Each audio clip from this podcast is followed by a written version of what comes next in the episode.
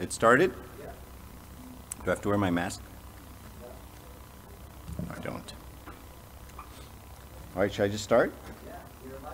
I'm live streaming? Okay. Uh, Who do I look at? Bye, guys. Thank you for that, Nick. Uh, All right, name of the Father, the Son, the Holy Spirit, one God, amen. Um, Today, we're going to talk about uh, the third part in our liturgy series, uh, the liturgy and theology. So the first two parts, um, well, first let me uh, read this nice quote. Um, It is needful to understand the miracle of the mysteries, what it is, why it was given, and what is its profit. Oh. And um, and uh, this, this quote by St. John Chrysostom, I think, uh, embodies sort of why we're studying the liturgy and how we can uh, follow the liturgy uh, with our mind, our body, and our spirit all together. Um, this is our schedule so far. So we've done the first two parts, the institution liturgy and the historical and comparative analysis. And today we're going to talk about uh, liturgy and theology. So what exactly is the liturgy? Um, what it means uh, and, and, and, and how it's significant in our, in our lives. For, you know, first thing is why study the liturgy, and this is always an important question. Um, the first thing is it allows me to participate fully uh, with my whole being. So, uh, you know, I could just, um, uh, I could just, uh, you know, attend the liturgy and stand there and take the blessing of the liturgy. But when I understand something, I can pray the liturgy, I can comprehend it, and I can be more engaged in the liturgy. So all of these things require uh, me some understanding, some learning, some reading, uh, some time to get to um, that point. Um, if you want to close the door, Nagy, that right, today's talk conveys a very, very important point. Uh, and the point is that the partaking of the Eucharist isn't just important, um, it's everything. And this is, uh, you know, the, you know, the way, the way I like to, to think about the, the Eucharist is it isn't just important, it's everything that, that needs to happen. Uh, it's everything in our lives. Um, Okay, so quickly, I want to uh, remind you of this word anamnesis. When we say do this in remembrance of me, we talked about this last time, but I'll just kind of review it. Um, the idea is that the word amnesia, uh, anamnesis is the remembrance of me, and that, that's the Greek word for remembrance. And the word amnesia is the same root. Uh, amnesia means to forget both the past and the present. And amnesia, or not amnesia in the Greek, is to remember both the past and the present. So the word am- amnesis means that I'm remembering the, the, the present, not just a memory of a past event that happened. So uh, we don't think of the, the Eucharist as a remembrance or memorial, but rather something I'm living. Um, St. John Chrysostom said that the very that very same supper at which Christ was present is accomplished. The Eucharist supper does not differ from that supper in any way. He continued, He who celebrated the divine Eucharist at the Last Supper is the same one who now also performs these mysteries. So we don't even say that Abuna performed the liturgy, we say Christ performed the liturgy. And we simply uh, were, became a part of that living liturgy that's continuing, um, that never ends. So this is why, because of this word amne- uh, uh, excuse me, anamnesis, and the, the concept of, of the importance of living inside the liturgy, um, every time there's an icon of the liturgy, uh, when you look at the icon carefully, you find that uh, when I look at where am I during the liturgy, I find that I'm actually at the table with Christ. So the, the, there is only one Last Supper, and we simply relive and we become a part of that, this Last Supper over and over again. Peter, do you know how to turn off the live stream when I'm done? Alhamdulillah. All right, so you can see it in every icon here um, that always we, the, the person is seated at the, we are seated as we view the icon as part of the Eucharist. So it helps us remember this idea of anamnesis and the idea that it's a living remembrance of, of, of one event, of one Eucharist that took place uh, back in, uh, back 2,000 years ago, but it is a continually uh, alive event. Uh, very quickly, to summarize, last time we talked a little bit about the Middle Ages, and we said that those who do not study history are doomed to repeat it. We said the Western Church made two uh, primary mistakes. The first one was they got involved in politics, uh, and the second one, they w- used the Latin uh, too much when more um, uh, modern languages had come uh, into Europe, and they insisted on, on sticking to Latin. The combination of these two factors devastated their liturgical life, and we found a split between their spiritual life and the liturgical life. Um, we found that uh, they were, it was optional just to understand the liturgy, just that we could just perform the liturgy and just go through the motions, which is something unfortunately sometimes we see here in the Coptic Church, that it's okay just to go through the motions um, without actually um, understanding and participating in my full being. Uh, it widened the gulf between the clergy and the laity, and I'm going to talk about that uh, here in a second. But there became an us versus them mentality. The clergy were this much higher group of people who, who understood everything and knew what was going on. The laity had no role, role in the Eucharist. Um, and this gave birth ultimately to the Protestant movement, which uh, dismantled the clergy and said basically all of us are equal and all the people, you know, uh, pray and all the people worship together.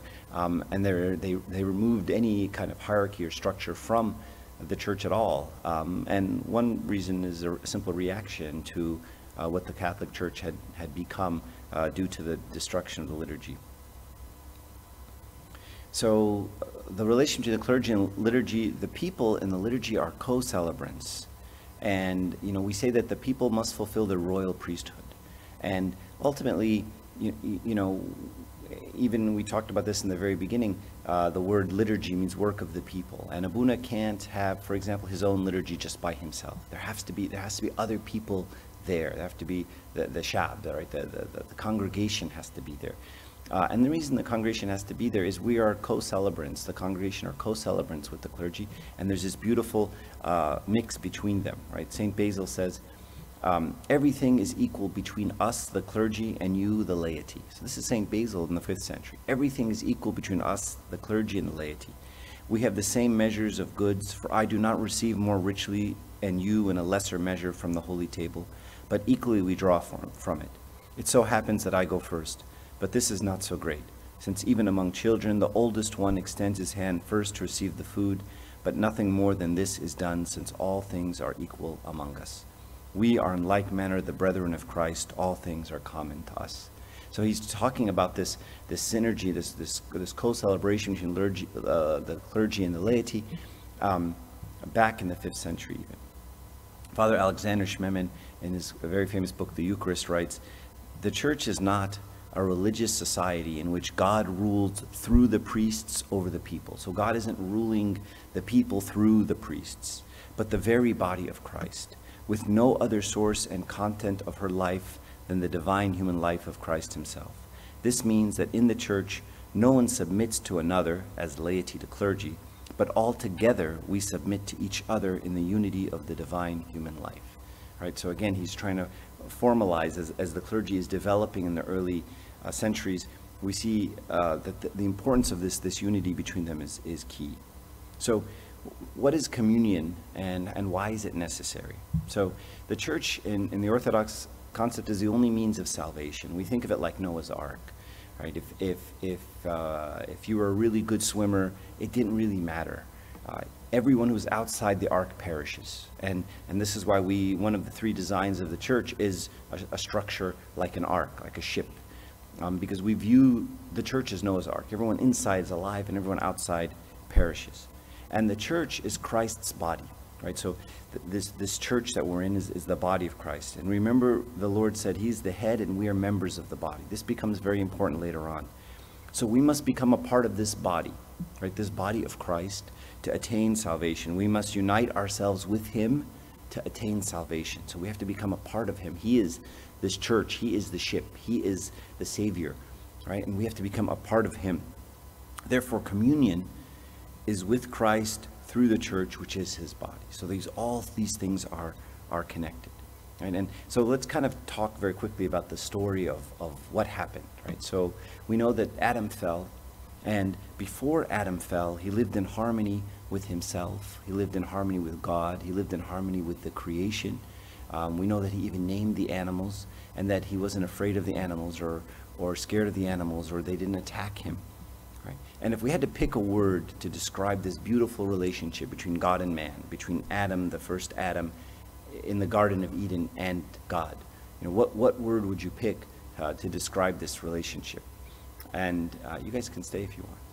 Um, and the, the word that you would pick to describe this relationship is communion. You want to tell me something? You gonna stay? Oh. um, So if we had to pick a word to describe Adam's relationship with God before the fall, it would be communion, right? There's a harmony, there's a beauty there, right? So ultimately, communion, my daughter is here, and she's the only one in the church. Um, uh, and and this, this is ultimately what happens. So Adam falls, right? He sins, and immedi- immediately what happens is he's separated from God. And this is really one of the definitions of sin. Right? One of the definitions of sin is separation from God. Anything that separates me from God is sin.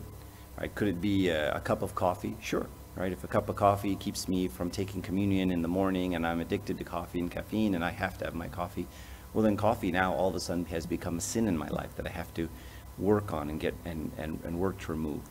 And so ultimately, after Adam falls, the purpose of our life is to be is to return to this state of Adam before the fall. So everything we do in the church, we're trying to return to the state of Adam before the fall. Um, I don't know how to turn off the live stream, Nick. Okay. Okay. Um, and so this is really our goal. Even little things in the church like facing the east. Right? One, of the, one of the reasons why we face east in the church is because in the Bible, in the book of Genesis, it says that the paradise of joy was in the east. Right? So even the way we face as a church, we, we yearn for this old state of man. And lots of things in the church, by the way, we do uh, because we want to we want to be like Adam before the fall. Even stuff like fasting, the way we fast, we fast as vegans. Uh, and one of the reasons we fast as vegans is Adam was a vegan. Um, and mankind didn't eat meat until after Noah's Ark. Uh, so even when we picked fasting, we picked a way that returned us to the state of Adam. So how do we return to this state of Adam before the fall? That's kind of the ideal that we want to get back to. The way we do it is through the second Adam, right? And this is what this is what the Gospels uh, call Christ, right? They call him the second Adam, right? Who brought us back. The first Adam brought us down, and the second Adam uh, brought us up, right? So through unity with Christ, we return to this state. So if you want to kind of look at it graphically, God creates man in his image, after his likeness. Man commits sin, he's expelled from paradise. And then now God starts to prepare man for the second for this coming of his son, right? He sends us the prophets and he sends us the law and he sends us Moses and he sends us this life with God that teaches them and gets them ready for for for the savior, for the Messiah to come. And then finally Christ takes the form of a man. He takes my flesh. And the goal now becomes this savior wants to take us back up to the Father. He wants to take us back up to the state of Adam before the fall. And how do I do that? Well, I have to unite myself with this Savior, right? And I have to take myself and, and morph myself into Him. And the two of us go together. So, so Christ says, look, you know, I'm, accept, I'm an acceptable sacrifice before my Father. Right? He, he'll accept me as, the, as and, and I'll adopt you and you become part of my flesh and together we'll go up to the Father. So how do we become a part of this body? Um, as most of you know, we, it starts with baptism. Right? Baptism is how we, we get, uh, as the words of, of the baptismal ceremony, the beautiful words of the baptismal ceremony, we say, we are, um, we are grafted into the body of Christ. Right? So uh, this is why uh, Christ used some very strong words in the Gospel of John. He said, Most assuredly I say to you, unless one is born of water and spirit, he cannot enter the kingdom of God. Right? This is very strong words. St. Paul continues, For by one Spirit we are all baptized into one body. Whether Jew or Greek, whether slave or free, have all been made to drink into one Spirit. Galatians says, For as many of you were baptized into Christ have put on Christ. So baptism is how we become a part of this body. Right? That's, the, that's, our, that's our initial uh, connection with the body of Christ. Right? And this is why the baptismal font uh, in the in the northwest corner of the church is also known as the church's womb, right? It's where, where she gives birth to us.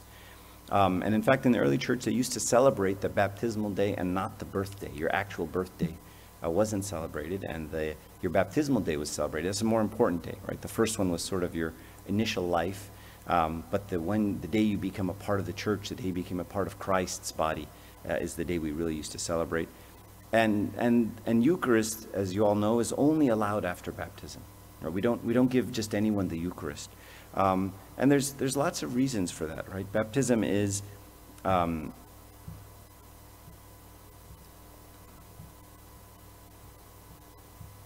Okay, baptism is rebirth and regeneration. It is it is being born again. And the question is, how can you unite with something that is not of your nature? Right? How can I become a part of something that is not my nature? Right? So what you know, sometimes someone will come to the Eucharist and say, someone will come to our church who's not baptized, and you know, we'll say, well, you can't take communion with us, and they'll say, well, well, why not? And we'll say, well, you're not really part of this, right? And and if you want to be become a part of this, absolutely, but uh, the, the, the, the Eucharist is nourishment nourishment for someone who's, who's been born, right? Someone who's alive, someone who's part of this, this body. And so, you know, the question is how can one be nourished before they're born? And, and when you think about even the story of Exodus, we read that um, the, the, the passing through the Red Sea, right, when, when Pharaoh was destroyed and the people of Israel came out, Pharaoh is a symbol of Satan, and the passing of the Red Sea is a symbol of baptism, right, where Satan is destroyed and they start their life with God, right? And if you look at the people of Israel, they didn't really start their life with God until after they passed through the Red Sea. Then they went into the wilderness, right? And manna, which we'll learn about a little bit later, is one of the symbols of, of the Eucharist, and the manna only came after the baptism. And so, uh, finally, we can think of it as partaking of my of my master's inheritance, right? So, I can only partake of the of the inheritance when I'm a son. You know, say, you know, I have a I'm a, I'm a person and, and I have, I've got a lot of money, and then I pass away and I write my will and I say, I want to leave all my money to my dog. Well, I mean, okay, now you probably do anything you want, but you, you can't really leave your money to a dog, right? You can't really have, let your dog inherit because the dog, even though he, you know, you can say, well, the dog was lo more loyal than my kids were, and he's a good dog, and he's a better dog. It doesn't matter. He's just not. He's not part of me. He's not. He's not my son, right? And so I can't just give something that's an, uh, my inheritance to something that's not uh, part of my nature. And I love this quote from St. Cyril of Alexandria, and I think this is one of the most beautiful ways I can think about it. He says, as just as by melting two candles together you get one piece of wax, so I think one who receives the flesh and body, body blood of Jesus is fused together with him by this communion, and the soul finds that he is in Christ and Christ is in him. I love this. Right? So he, he thinks of it as taking wax. You know, when you melt wax into liquid, and then you pour it into each other, and then you let it cool, then it just becomes one new candle. Right? And this is this is what the Eucharist is, where, and the beauty of it is, if you think about the way the way uh, Christ uh, instituted the Last Supper, food is this one thing that can penetrate into us and, and it per permeates every cell in our body, right? As, as our body decomposes the food, it, it'll literally go into every cell of, of the body, right? And, and so we meld with Christ and we become a part of him. So how do we remain in this body once we become a part, once we're born into the body, how do we then do we remain in the body? First one is theologically, right? We have, we say one faith, one baptism, one body. And this is why heretics when we want to eh, do something to a heretic, what's the worst thing we can do to someone in the church? I mean, the absolute worst thing you can do is excommunicate them. And what does that mean, excommunicate them? That just simply means they can't take communion. That's it. That's the whole thing. That's the worst thing we've got to do to anyone. Because what we're doing is we're cutting them off from the life of the church, the life of Christ. We're saying no communion. This is a big deal. And so when we, we remain in the body, we have to remain in the body theologically. We have to be a part of this, this same flesh. You know, going back to this example, you know, when someone walks into the church, say they're whatever, a different faith, a Mormon, Jehovah's Witness, a Hindu, and they say, you know, I really want to take communion. And we say, you know, well, no, you, I'm sorry, you can't. You have to be Orthodox. And they say, well, that's, you know, that's persecution, that's racist, that's judgmental, that's, sorry, that's whatever. You know, the, the question I always have for, for someone like that is, well, why would you want to take communion? Why would you want to take part of this church when you, you know, of this Christ when you don't believe in the same Christ we believe in? I mean, I imagine if I went to um, uh, a Mormon uh, gathering and they were having communion, which they, they don't do the way, obviously the same way we do, and they say, here, come take communion with me. I'd say, well, you know what, I don't really feel comfortable taking communion because you and I, we don't believe the same thing. Right? We're not part of the same flesh theologically. Right? So the, just like the human body, when, when, when something foreign enters the human body, the human body rejects it. And this is ultimately the way the body of Christ is, right? It, it has to be, it doesn't, you know, if you try to put a kidney in somebody and it's the wrong blood type or the wrong body type, the body will reject it. In fact, the body will attack it. They'll think it's something foreign, right? And this is this is the job of, of there's certain cells, you know, the, the killer T cells and the white blood cells, and there's these parts of the body that their, their job is to attack anything foreign that's in the body.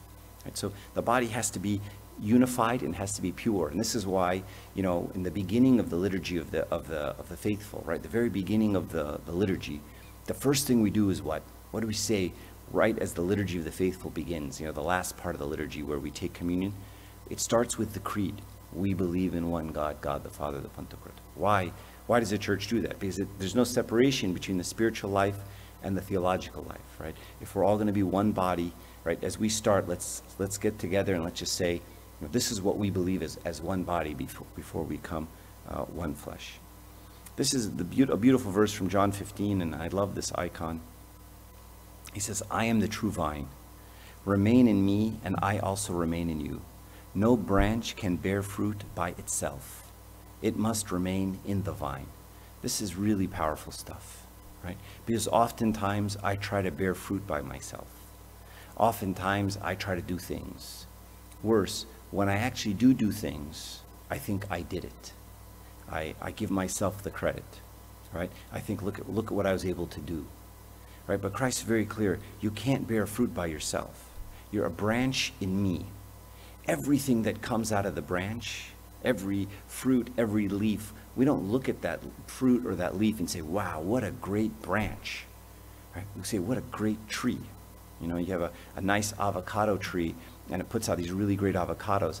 It doesn't matter where the avocados are coming from. You don't, you, no one's saying, you know, branch 17 is a good branch and branch 24 is a great branch. It's coming from this tree, right? And the tree is giving it life. He says, Neither can you bear fruit unless you remain in me. I am the vine, and you are the branches. If you remain in me, and I in you, you will bear much fruit. Apart from me, you can do nothing. Very strong. Apart from me, you can do nothing. Right? This is what communion is. This is how we, we, we take the life of the trunk of the tree, right? The, you know, the roots of the tree, they go down, they get the water, they get the nutrients out of the soil, and then they pump it back up through the tree, right? And that life is communion, right? In fact, um, you know, in, in, the, in the book of Genesis, we read that there were two trees, right? One was the tree of uh, knowledge of good and evil that Adam and Eve ate from. And what was the other tree? The tree of life, right? And after they ate from the tree of knowledge of good and evil, the sinful uh, the, the, the sin, Christ or God sent a cherub to block the tree of life. Right? He said, don't take communion in this state. Right? The tree of life, we've always, the church has always known that the tree of life is the Eucharist, is communion. If you do not remain in me, you are like a branch that is thrown away and withers. Such branches are picked up, thrown into the fire, and burned. I mean, we all know this, right? You cut a branch off a tree, you leave it on the ground for a few days. What happens? It dies. It can't live away from the tree. Yet, yet sometimes we'll, we'll exclude ourselves from communion, we'll remove ourselves from communion, we'll remove ourselves from the life-giving mysteries of the church, and we'll say, I wonder why there's no life in me. And it's obvious. We've, we've cut ourselves off from the source. The next way we remain in the body is spiritually. And this is a very important concept, and I'll end with this one. Um, we have to care about each other because we're one body.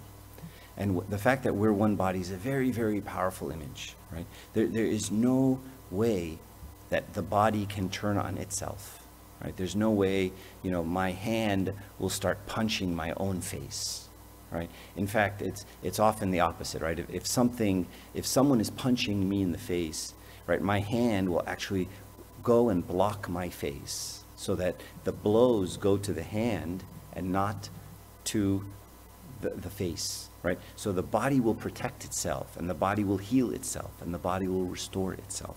So this image is very important because if we really get that we're a body, then the way we treat one another has to be different, right? It can't be that you are against me, or I don't like that guy, or I don't like her, or she's trying to get me.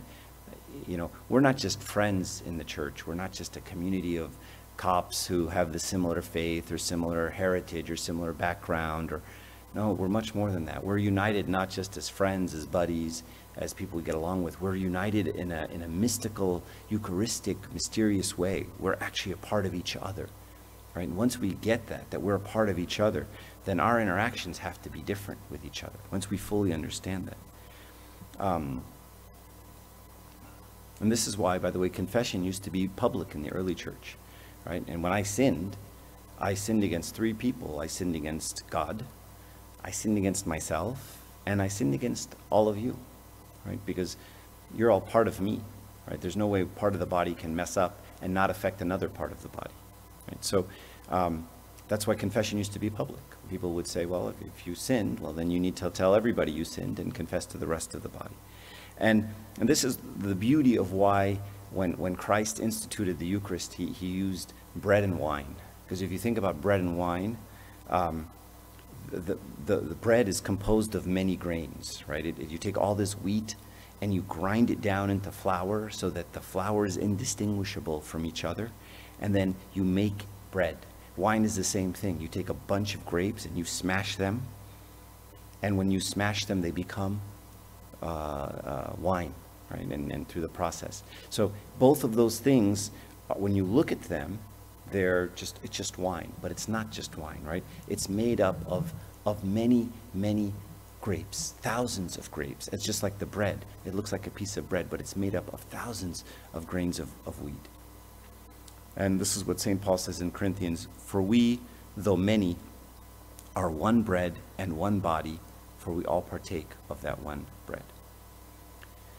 Father Alexander Schmemann, I'll continue, he says, and this is very important. He says, Even while standing in the church, we continue to sense some people as neighbors and other as strangers. So even when you're in church, there's people I know and people I don't know. A faceless mass that has no relevance to us, the strangers, and, our, and to our prayers, and disturbs our spiritual concentration.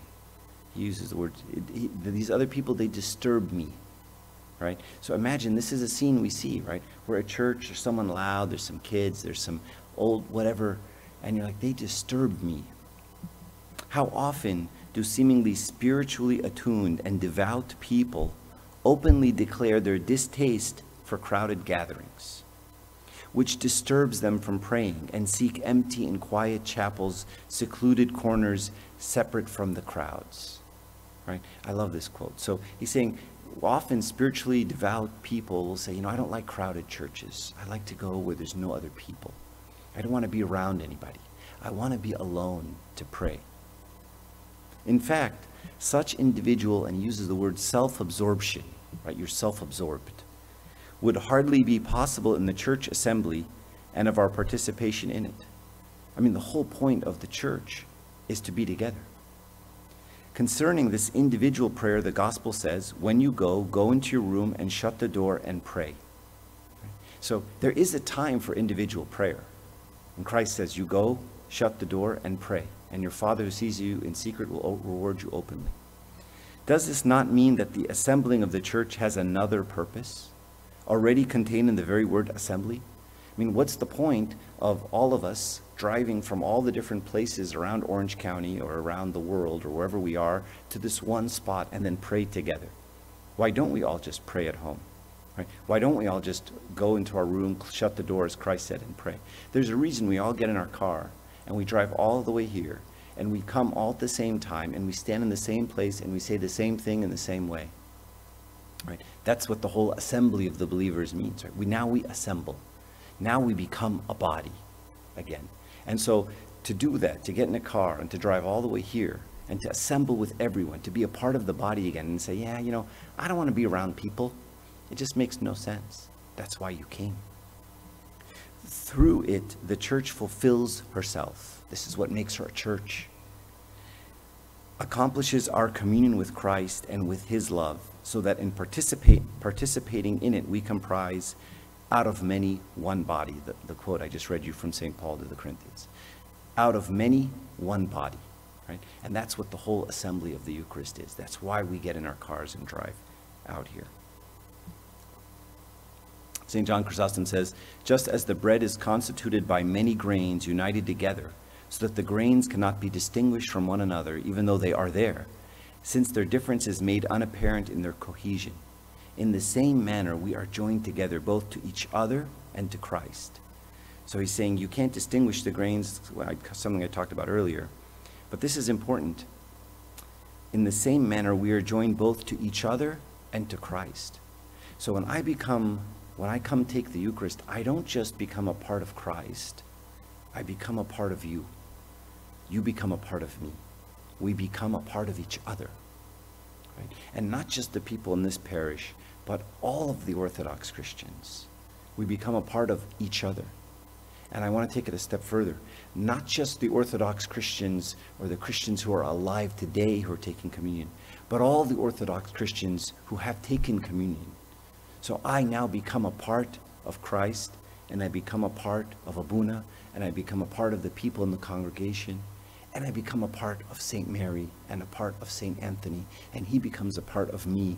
And we all mold and, and meld into this body of Christ that has existed from before the ages, as we say, from generation to generation. And that's why we list all of those people in the commemoration.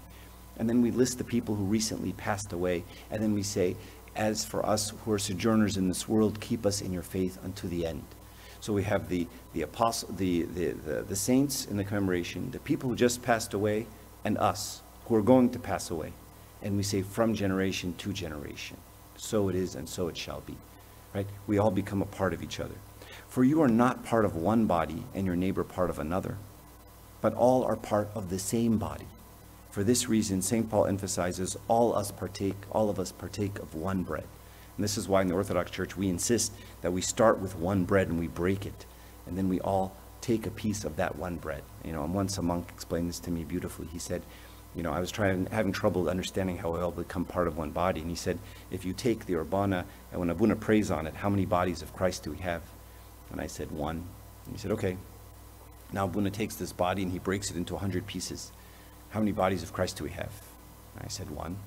He goes, now he takes 100 pieces and he puts them in the mouth of everyone in the church. How many bodies of Christ do we have? I said, one. He said, yeah, but now huh, we're all in this body together. This, we've all become a part of, of this body. So continuing with the, the, the, the, the concept of the vine of life, the tree of life, and we're almost done. Um, one thing about a tree is that the branches tend to grow apart over time, right? And they, they, they, can, they can actually grow distant. And they can be very different, right? Uh, in fact, you may even think that two fruits are from different trees, right? You can look at a, you know, a big tree, avocado tree, for example, and you can find one avocado here, and you can find another avocado 40 feet away, right? And one avocado is, you know what, 60 feet up, and another avocado is only 20 feet up. So one's really high, one's really low, one's over here, one's over there, and you think, wow, there's no way these two avocados came from the same tree, right? Because they look so far apart. They look so different in their, just from the outside, ge geographically, by location, they're, they're so different different height, different size, different angles, right? So the branches that come from the same tree may appear to come from different places and look very different, right? But they're all rooted in Christ. So sometimes we as, as, as the church, we all look different, right? Some saints are martyrs, some saints are prayers, some saints give to the poor, help the poor, some people are solitary, some people serve. Everyone has a role. Everyone has a very different role, right? And sometimes we think there's no way that person, that person belong in the same Christ, but they absolutely do. And they just look very, very differently. So sometimes we'll condemn someone else's role. Oh, you know what the church really needs is more theologians. Ah, we do need, we do need theologians, right? But we also need chanters, and we also need servants, and we also need people who visit the sick, and we also need people who cook meals for pregnant women, and we also need people to help with the children. We also need people who clean the church, and we also need we need a million different types of people. We need as many types of people in the church as we have cells in the body. How many different types of cell are there? It's like saying, you know, the heart's really important. We should all be heart cells. That's just silly, right? And, and there, we all shall, all should all be brain cells. And then the brain says, well, I think I'm more important than the heart. That's just a silly discussion, right? Without any, any of them, you just be dead. So, yeah, we all may look very different, and we all may look like we're in different places, but we're all coming from the exact same tree, the body of Christ. Um, I'll skip that. So uh, the the, the um, um, one of my, my final points is, is again what, what, what is what is it about communion, and what is it about sacrifice? The sacrifice of Christ on the cross. How does it how does it save our sins? I, I guess I will go back. Saint Athanasius says Christ carried all of mankind's sins on the cross and died on behalf of, of, of, of man. And so he took all of our sins, and this is what we do in confession, by the way. We take our sins and we confess them, right? And we, we throw them onto Christ, right?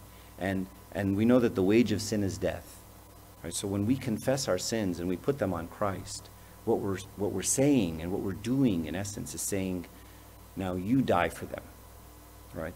I'm, I don't want to die for my sins, so you're going to die. You die in, in, on my behalf, right? So this perfect sacrifice doesn't need re- repeating. This was the sacrifice of the cross. It was once and it was perfect, right? So, but how do we partake in this sacrifice? How do we share in this sacrifice, right? Obviously, when Christ came and he died on the sins and he forgave all of our sins, right? We don't ever have to repeat that sacrifice, but I want to be a part of that, right? I want to be a part of that crucified Christ. I want to be a part of that resurrected Christ, right? And this is what communion is. It brings me into him the one who died and the one who resurrected.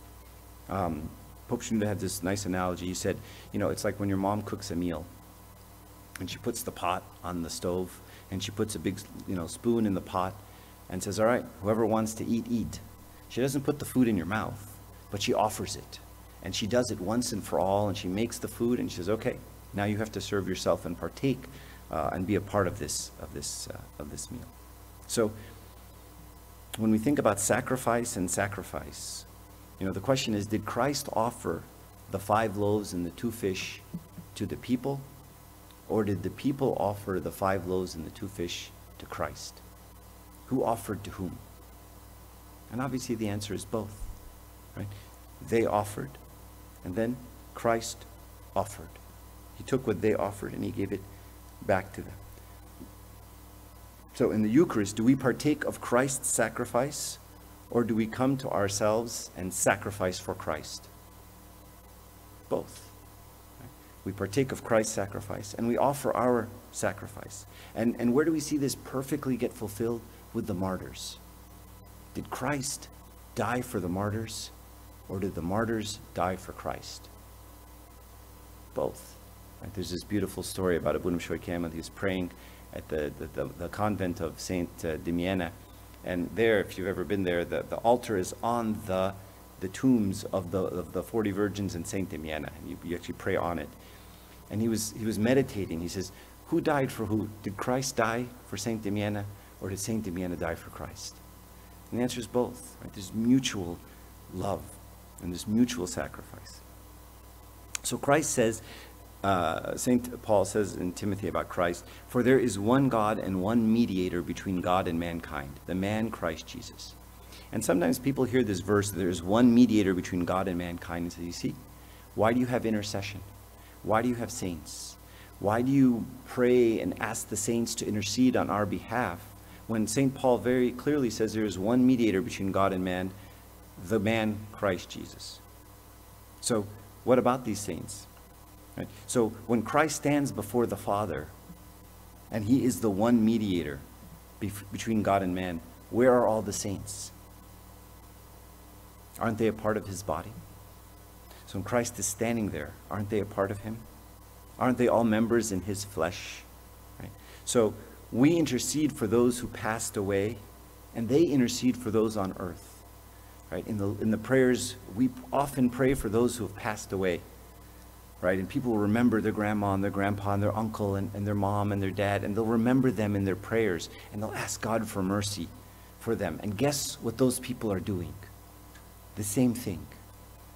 They're praying for their sons and daughters and their grandchildren, and they're offering prayers for them as well. So when, when, I, when I ask St. Anthony to pray for me or St. Mary to pray for me, where is he? Where is St. Anthony? He's in Christ. Right? As, so as Christ stands and becomes this acceptable sacrifice before God, the saints are in him, they're a part of him. Right? So uh, this, is, this is what we mean by partakers of divine nature. We become a partaker of this divine nature, right? What St. Peter said. So communion is the actual, real act of connection. It's not a meditation or a spiritual thought or a, or a nice idea. You know, it's like, oh, that, that's a great idea. You know, we're all no, it's, it's, it's more than that. It's mystical. It's Eucharistic. It's a mystery of the church. Right? We become a part of Christ in a real way. Right? I unite with him on a total level, right? And this is why St. Paul talks about it like marriage. The Christ, he says, Christ and the church. It's like marriage. The two become very united, the man and the woman, in the same way. A total unification. I become flesh of, of his flesh, and he becomes flesh of my flesh. Right? And if you think about what communion is, I love the way St. Cyril said it again, this idea of wax melting together. And, and, and when I think of God wanting to offer me his love, you know, when, when you hug someone, and you know, you know when you, you take a kid before Corona, and you would hug them and you squeeze them really tight, and you give them just like this really big hug, right? And you don't want to let go of the kid, and you love the kid so much, right? Sometimes it's almost as if you're, you're hugging them, and it's almost as if the bodies are getting in the way. It's like I, or you're hugging a friend, and you just want to get closer and closer and closer to them and the body is, is, is getting in the way. And so Christ, with the act of the Eucharist, figured out a way to bypass that problem. Right? When he put his arms out on the cross, St. Athanasius says, it's like he welcomed the entire world. Right? He died with his arms open in love. And it's as if he wants to give you this hug. Right? And the body gets in the way, so he figured out a way to get inside the body. Right? He figured out a way to bypass that and so now he comes in and he touches us inside us. So in conclusion, this is the part of the liturgy that we say every week. Make us, O Lord, worthy to say, to part, worthy to partake of the holy mysteries for the sanctifi sanctification of our souls, bodies, and spirits. And here's the important part, and have a portion and an inheritance together with the saints who have pleased you since the beginning. Right?